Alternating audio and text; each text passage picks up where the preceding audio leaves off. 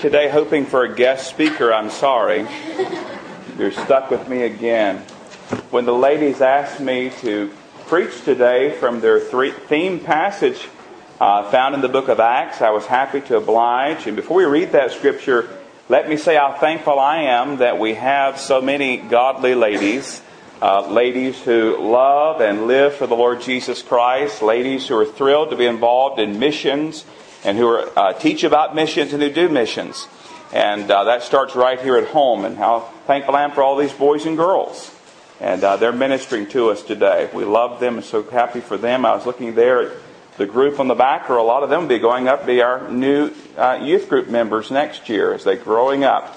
And so we're thrilled to death. We're thankful for these ladies. Without them, we could not do all that we do at Red Hill. And so, ladies, keep up the good work. Thank you for all that you do and uh, may your may your kind increase. All right, the book of Acts. They've asked me to go to chapter four, and we'll be there today in chapter four and some in chapter three. And uh, their passage actually is Acts chapter 4, verses 12 through 20. We're going to back up to verse 1 and read Acts 1 down through verse 22. Acts chapter 4, as we have the story of the early church and God's working here. Acts chapter 4, We'll begin reading the Word of God there at verse number 1. Acts chapter 4, verse 1. Now, as they spoke to the people, the priests, the captain of the temple, and the Sadducees came upon them. Being greatly disturbed, they taught the people and preached in Jesus the resurrection from the dead. And they laid hands on them and put them in custody until the next day, for it was already evening. However, many of those who heard the word believed. And the number of the men came to about 5,000. And it came to pass on the next day that their rulers, elders, and scribes, as well as Annas the high priest, Caiaphas, John, and Alexander, and as many as were of the family of the high priest, were gathered together at Jerusalem.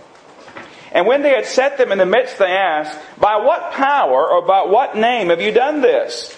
Then Peter, filled with the Holy Spirit, said to them, Rulers of the people and elders of Israel, if we this day are judged for a good deed done to a helpless man, by what means he's been made well, let it be known to you all and to all the people of Israel that by the name of Jesus Christ of Nazareth, whom you crucified, whom God raised from the dead, let him, uh, by him this man stands here before you whole. This is the stone which was rejected by you builders, which has become the chief cornerstone. Now we pick up the passage where their theme begins. Nor is there salvation in any other, for there is no other name under heaven given among men by which we must be saved. Now when they saw the boldness of Peter and John, and perceived that they were uneducated and untrained men, they marveled, and they realized that they had been with Jesus. And seeing the man who had been healed standing with them, they could say nothing against it. But when they had commanded them to go aside out of the council, they conferred among themselves, saying, What shall we do to these men? For indeed, that a notable miracle has been done through them is evident to all who dwell in Jerusalem, and we cannot deny it. But so that it spreads no further among the people, let us severely threaten them. And from now on, they speak to no man in this name. And they called them and commanded them not to speak at all, nor teach in the name of Jesus. But Peter and John answered and said to them, Whether it is right in the sight of God to listen to you uh, more than to God, you judge. For we cannot but speak the things which we have heard and seen. So when they had further threatened them, they let them go, finding no way of punishing them because of the people, since they all glorified God for what had been done. For the man was over 40 years old on whom the miracle of healing had been performed. Now, to fully understand what's going on here, beloved, you actually have to go all the way back to chapter 3. And there you have Peter and John going up to the temple at the time of prayer. And as they're going to the temple, they encounter a crippled man, a lame man there who's begging for money. In fact, if you go back and look across the page, or you need to turn back a page, find chapter 3, verse 6. That man is there. Can you picture the mind, that scene in your mind? They're going into the time of prayer. There's a crippled man there. He's been crippled, we understand, for over 40 years from uh, his mother's womb. He's there, a very pathetic looking man. Uh, a well-known man, no doubt, as people had seen him day in and day out by the temple. Here's what Peter says to him as uh, he's going into the temple, chapter 3, verse 6. Then Peter said, Silver and gold I do not have. But what I do have I give you. In the name of Jesus Christ of Nazareth, rise up and walk. And he took him by the right hand and lifted him up. And immediately his feet and ankle bones received strength. So he, leaping up, stood and walked and entered the temple with them, walking, leaping, and praising God. And all the people saw him walking and praising God. Can you imagine being in the temple that day? Here's the same man you've seen day in and day out as you go by begging, and now he's no longer crippled. In fact, he's leaping, he's walking, he's praising God. Now this created quite a stir among the people there. And it also created an opportunity to preach the Lord Jesus Christ, which, which Peter does. And then that brings us into chapter 4. There were there, those there that day who were not happy about what was taking place. They were not happy about it. That Christ was being preached. And as I studied this passage this past week, three things came to mind that we need to understand and be clear on when we share our faith in the Lord Jesus Christ. When we proclaim the gospel message, three things in particular. Now, Christian, you understand that you're a missionary, right? You're on mission. You're an ambassador for the Lord Jesus Christ. You're to be taking the gospel to the ends of the earth. That begins right here where we are. And then we spread the gospel from here. You're on mission. God wants you to be on mission. God wants you to share the gospel. We know the Great Commission, I hope, where it says in Matthew 28, 19 and 20, was read earlier, Go therefore and make disciples of all nations, baptizing them in the name of the Father and of the Son and of the Holy Spirit, teaching them to observe all things that I've commanded you, and lo, I am with you always, even to the end of the age. Amen. So that's for us corporately. That's our mission as a church body, to take the gospel out. But it's also our mission individually. It's your mission, Christian. It's my mission. And so as you're going with the gospel, as you're sharing your faith, three things you need to keep in mind. We find in the passage before us. Number one, when you share your faith, when you share your faith, don't be surprised when you meet opposition. Don't be surprised when you meet opposition. Listen, not everyone's going to be excited and thrilled and happy that you're sharing the gospel of the Lord Jesus Christ. In fact, go back to the passage now. Look there again at verse 1 of chapter 4. It says, Now as they spoke to all the people, or to the people, the priest, the captain of the temple, the Sadducees came upon them. Very vivid language there. Being greatly disturbed, they taught the people and preached in Jesus the resurrection from the dead. And they laid hands on them and put them in custody until the next day, for it was already evening. The religious people, the religious leaders of all people, they hated what was happening here. Notice it mentions the Sadducees in this passage. You say, well, preacher, who were the Sadducees? Well, one way to remember them is to realize they were very sad, you see.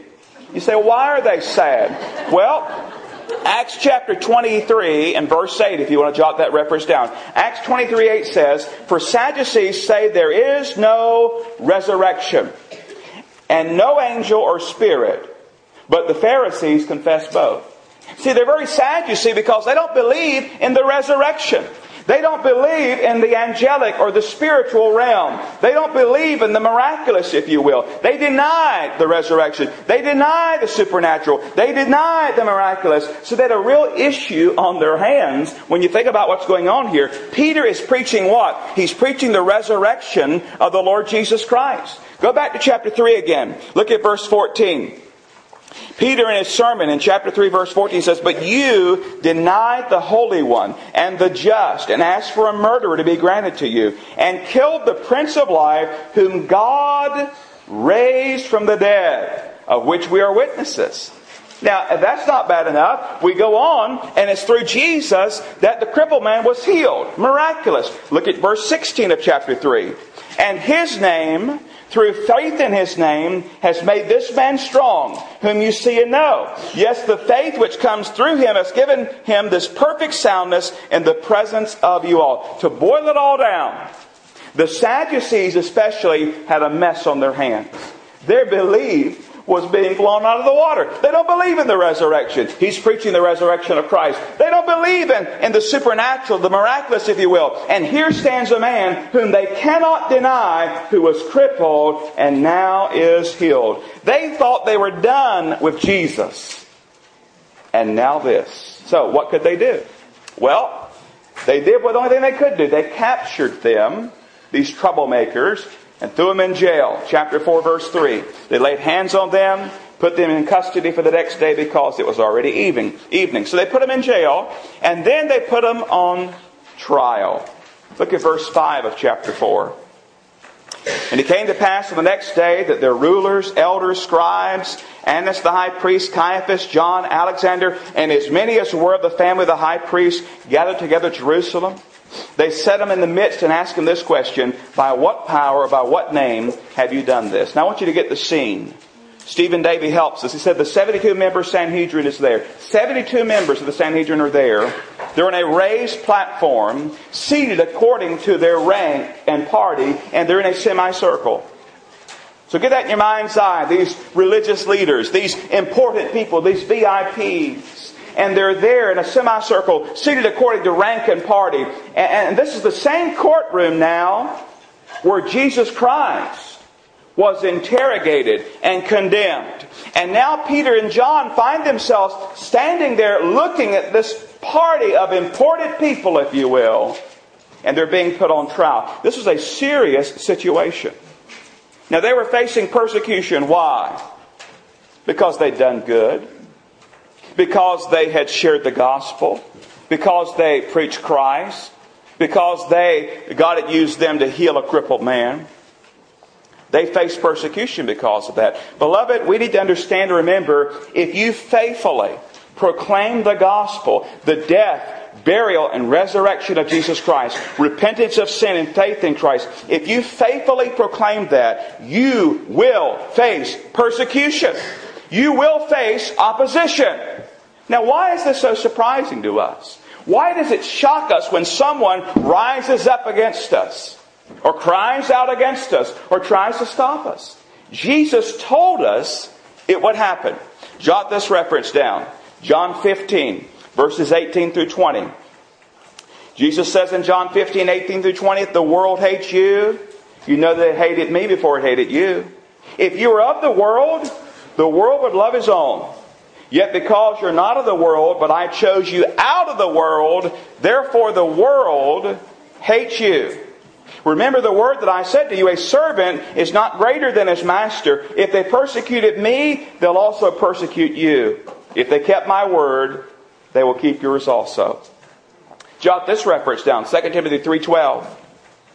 2 Timothy 3.12. Yes, and all who desire to live godly in Christ Jesus will suffer persecution.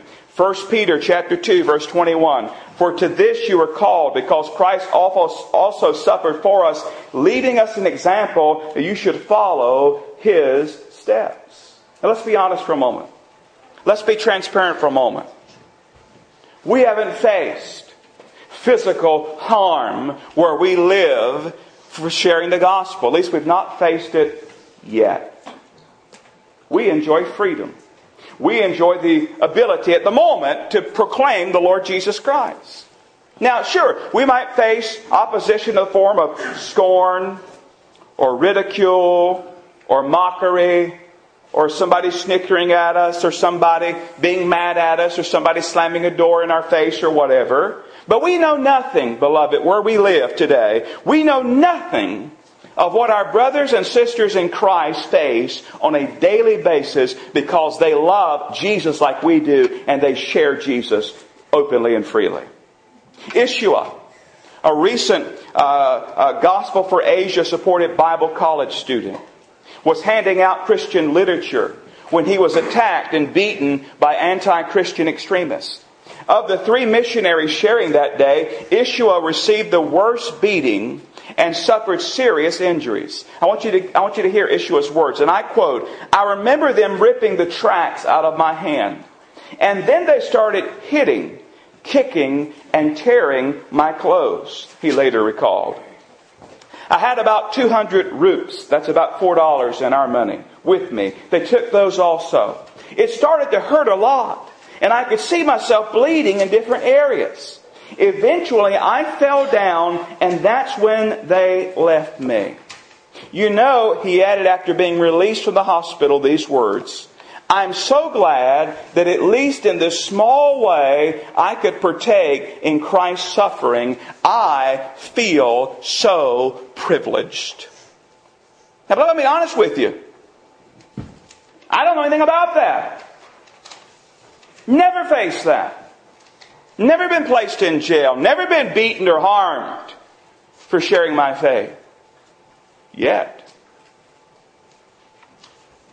I want to give you the symbolic charge they give seminary graduates there.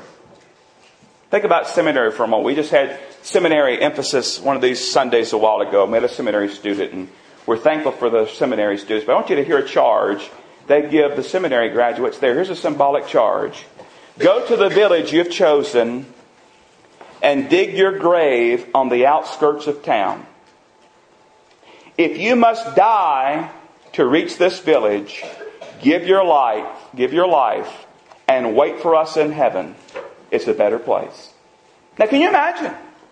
You're seated there as a seminary graduate, and that's the charge you get. Go to the village God's called you to, dig your grave there. If you must die to reach that village, do so. Wait for us in heaven. We'll meet you there. Beloved, we know nothing about that kind of persecution.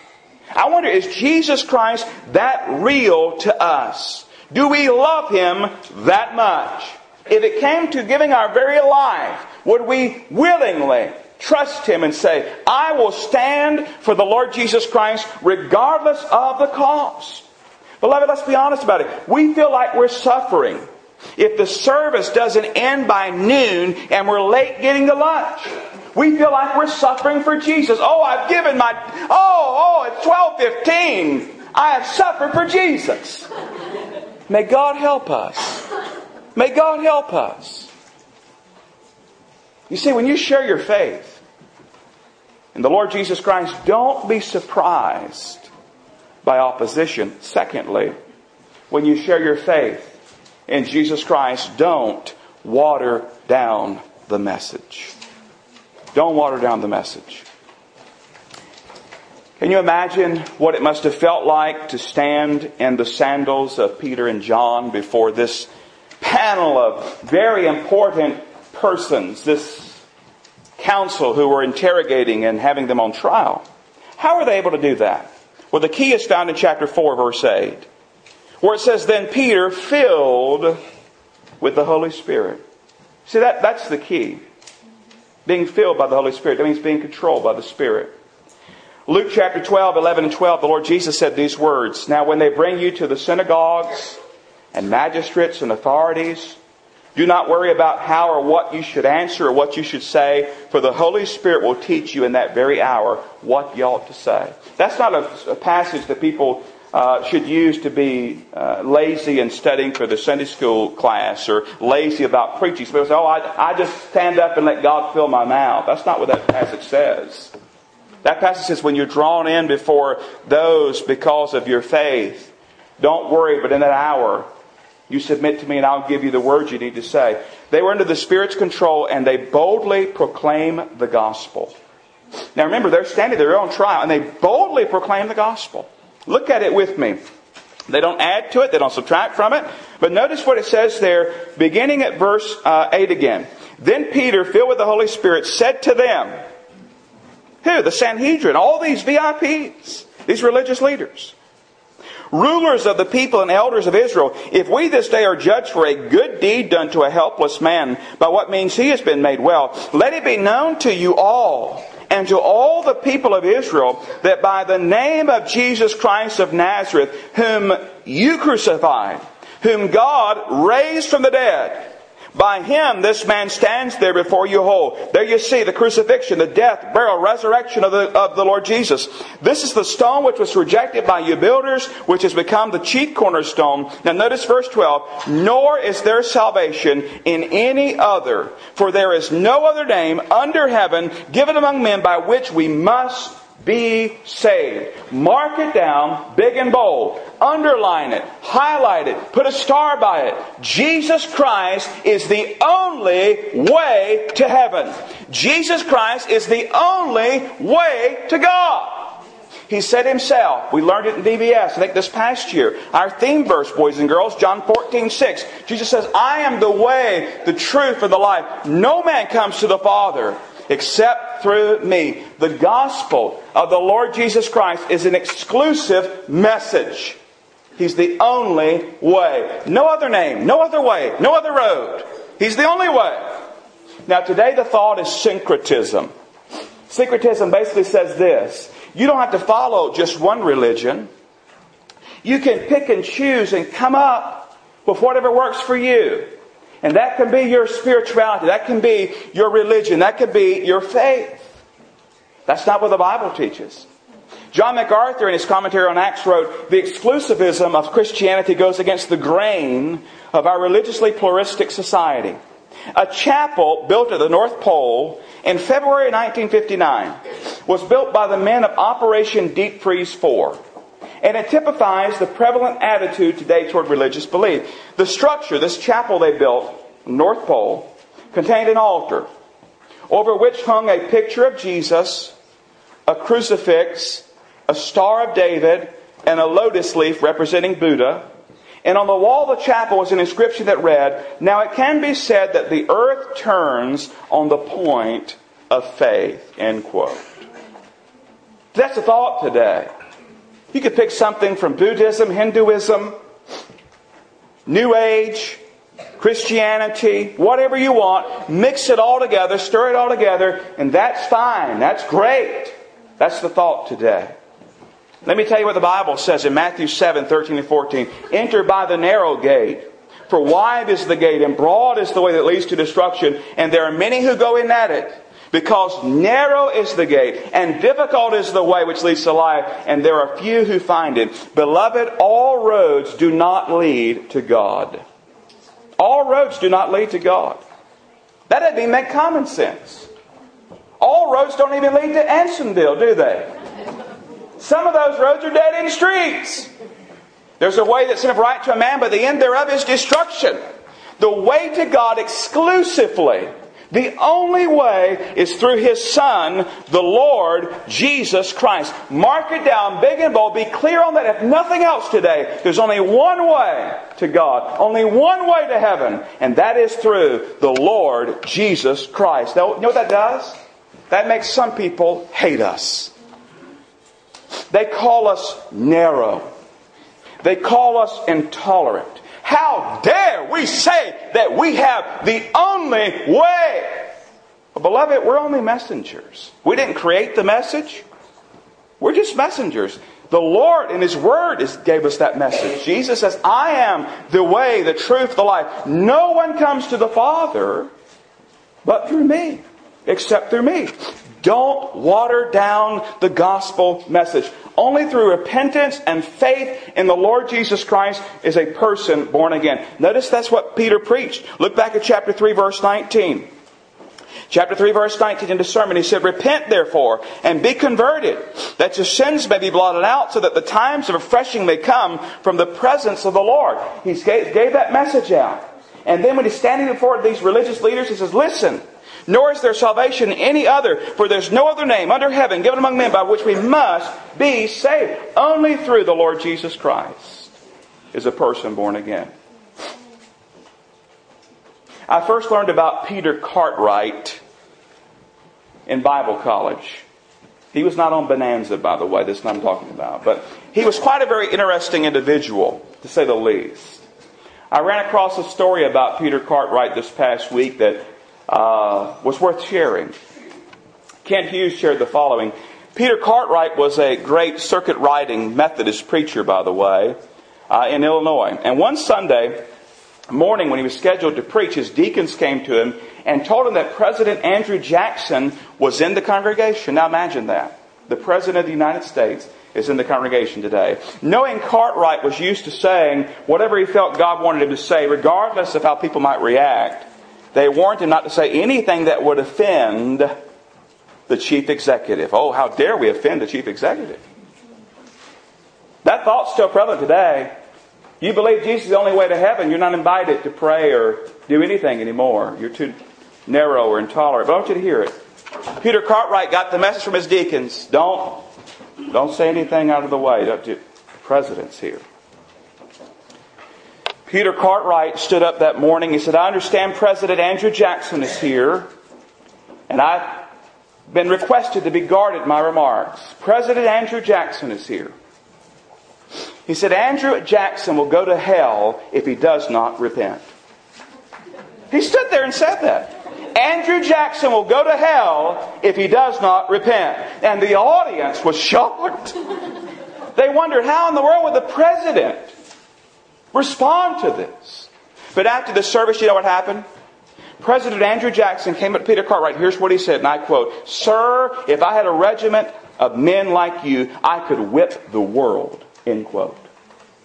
Thank God for somebody who will stand and say, listen, Jesus Christ is the only way. Whether you're a president, a king, a religious leader, a poor person, a rich person, whatever, Jesus Christ is the only way to heaven. Don't water down the message. Beloved, do you believe the Bible or not? You see, the Bible says there's only one way to heaven. His name is Jesus Christ. Do you believe the gospel? Do you really believe that Jesus Christ is the only way to heaven? Acts 4.12 says no other name. You need to be settled on that and realize there's no other way.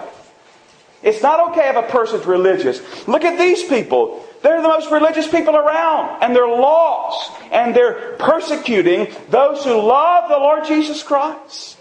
Religion's not the answer, a relationship with Jesus Christ. So when you share your faith, don't be surprised by opposition. It's going to come. Don't water down the message. Make it bold and clear. Jesus Christ is the only way. But there's a third thought here. When sharing your faith, don't be intimidated by a lack of formal credentials. Don't be intimidated by lack of formal credentials. Say, what do you mean, preacher? I want you to go back and read what the passage says in chapter 4, verse 13 and 14. I love this part. Chapter 4, verse 13 and 14. And now when they saw the boldness of Peter and John, and perceived that they were, watch this, uneducated and untrained men, they marveled. And they realized they had been with Jesus. And seeing the man who had been healed standing with them, they could say nothing against it. Now I want you to notice what these men did not have. Peter and John, first of all, had no money. So, preacher, how do you know that? Chapter 3, verse 6, Peter says what? Silver and gold I have none. I don't have any money. I don't have any silver, I don't have any gold. They didn't have any money. Secondly, they had no degrees. They'd never been to seminary. They were uneducated, untrained men as far as the world standards. They, would never even taken the class we offer here, Share Jesus Without Fear. They'd never even read the book, Share Jesus Without Fear. They had no formal credentials whatsoever as far as the world was concerned. But they had one thing that made all the difference in the world. They had been with Jesus. Now hear me. Nothing against using funds, money, silver, gold to spread the gospel. We ought to. We talked about that this morning in Sunday school. We should. Nothing against formal education. I believe in that. I, I completed a master's degree last year myself. Nothing against that. But you can have those things and be just as lost as you can be. Why? Because the men before them interrogating them, they had, well, they had credentials, they had training, but they had not received the Lord Jesus Christ as Savior. You see the difference, beloved? If we're not careful, we'll begin to try to bring in worldly things to the church and do spiritual, make spiritual fruit happen. We'll try to look at things from a worldly point. We can't do that. The key is not being the most intelligent or the wealthiest or having the right network of people. The key is knowing Jesus Christ, really knowing Him.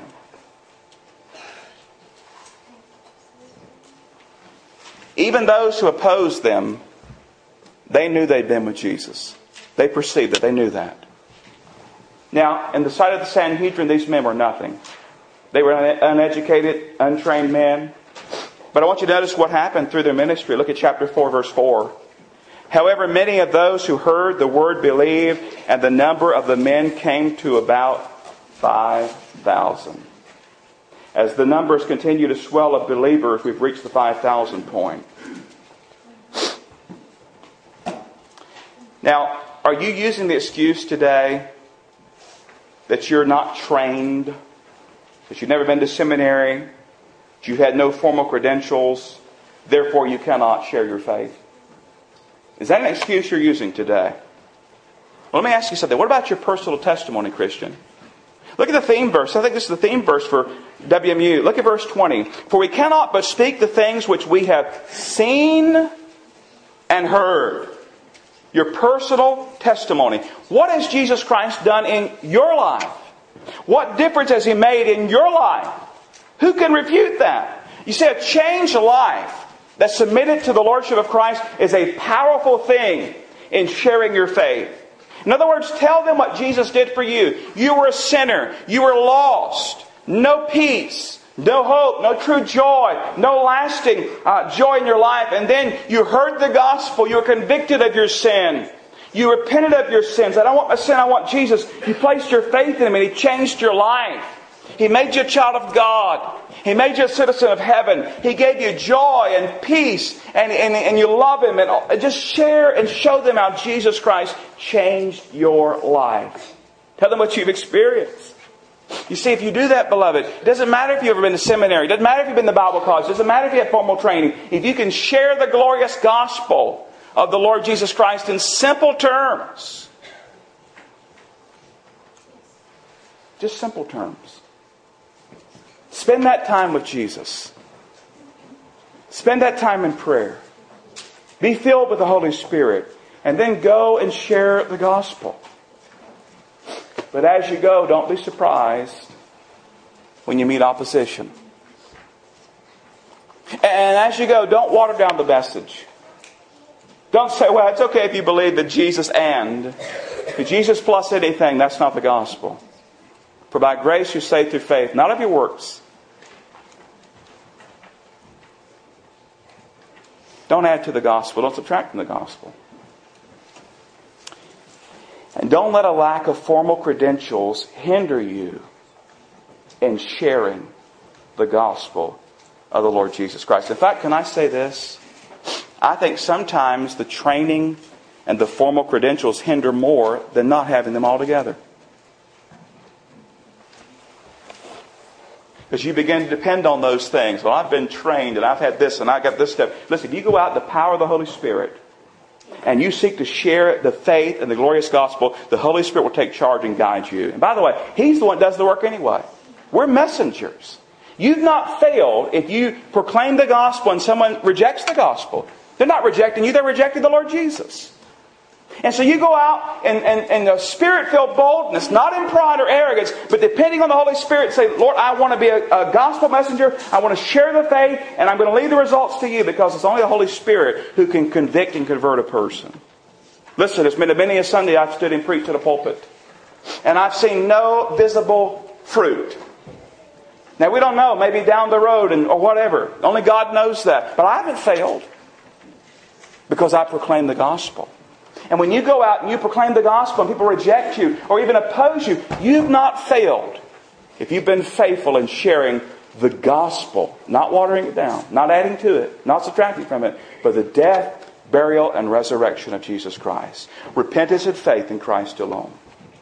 Now, beloved, are you doing that? See, that's the challenge we have. That's what WMU challenges us all the time, right? In various areas to share the gospel. Share the gospel. Listen, if Jesus Christ is the only way to heaven, and He is, if the Bible is true, and it is, then you and I have got a message the world needs to hear. Your neighbors need to hear this. Your coworkers need to hear this. You say, well, they'll be fine. No, they won't. If they die without Jesus Christ, they're going to hell.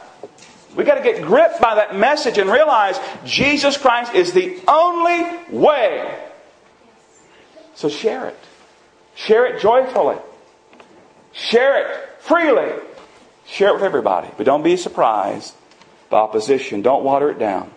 And don't let a lack of formal credentials hinder you in sharing that glorious message. Father, it is with a grateful heart. We bow in your presence this morning. And Lord, we really don't believe this at times. At least we don't live it. I pray your Holy Spirit would so grip our hearts and our minds and help us to understand that without Jesus, people will die and go to hell. No matter who they are here, no matter how great they may be in the world's eyes, they must repent of their sin and place their faith in Jesus Christ. Now, Lord, I pray that you would help us to be bold, not proud, not arrogant, but out of love and concern and a desire to serve you, be bold in sharing our faith. And when opposition comes, we just give that to you. Lord, we don't, we don't water down the message. We don't let all of our lack and, and what we don't have hinder us. We just, we just depend upon you more. And say, Lord, you know I don't have these things, but I just trust you. And I pray your Holy Spirit to work and move in our hearts and our lives. We pray for our persecuted brothers and sisters, like Ishua and others, who are willing and literally laying it all on the line for the gospel. Lord, we don't face that this moment, but that's not to say we won't in the future. Help us to be men and women of true and real faith. That when that day comes, if it does come for us, we will stand boldly for you and be willing to lay all down for you. Now, before I close this prayer, nobody's looking around, every head is bowed, every eye is closed. I'd be remiss if I did not extend a gospel invitation to you today. Without Jesus Christ, you will die and go to a horrible place called hell. That is not God's desire. It's not our desire. It's not Jesus' desire. In fact, He loved you so much. He came and took upon Himself flesh, lived a sinless, perfect life among us, among men, and then voluntarily laid His life down on that old rugged cross, shed His blood, was buried, and rose again that you might have eternal life. The Bible says if you'll turn from your sin and place your faith in Christ, you will be given eternal life. You'll be given a home in heaven. Your sin will be forgiven and you'll be a child of God. Now I wonder, friend, have you done that? Is that settled in your life today? Are there any doubts about that? Do you know where you'd be today if you were to die? You can know. You can be sure today if you'll place your faith in Jesus Christ. And so in a moment when we sing this final hymn, I want to invite you to come. I'll be standing down here at the front. If you're not sure about that, you have questions about that, or you know you're not saved and you'd like to be saved, you just walk down, meet me here. I'll place you with someone one on one who will share the gospel with you and talk with you and lead you to Christ. Now, maybe you say, Preacher, I know I'm born again. Well, praise the Lord. Would you be real honest with yourself this morning? Are you being a missionary where God's placed you? Are you sharing the faith, the gospel of the Lord Jesus Christ? Oh, I know it's easy. We get busy, we get preoccupied, but friend, we need to open our eyes and realize that people are destined to bust hell wide open, and we have the gospel. We can stop that from happening as we share the gospel with them and they place their faith in Christ. Are you burdened about lost humanity? Are you burdened about lost souls? Is your faith that real to you? Is Jesus that real to you? Maybe you need to come today and pray and say, Father, forgive me. I've been so preoccupied. I think I'm suffering. I've, I've suffered nothing. I'm not really looking at a lost humanity and realizing just how lost they are and how much they need Jesus. Maybe today your desire is to come and pray and say, God, help me to be burdened and gripped with the lostness of humanity and the glorious gospel, the answer, Jesus Christ. Now, Father, I give you this time. I give you this invitation. I pray your will be done, you be glorified. Bring lost men and women, boys and girls to you. Bring believers to you in repentance today if they need to come and say, Father, forgive me, and open my eyes wide to the great need before us. We pray this in that name above every name, Jesus Christ, and for his sake. Amen. 586 is our closing hymn. We have a story to tell to the nations. Trust I've made the invitation clear today. If you need to be saved, just come meet me here. I'll put you with someone who loves Jesus and loves you.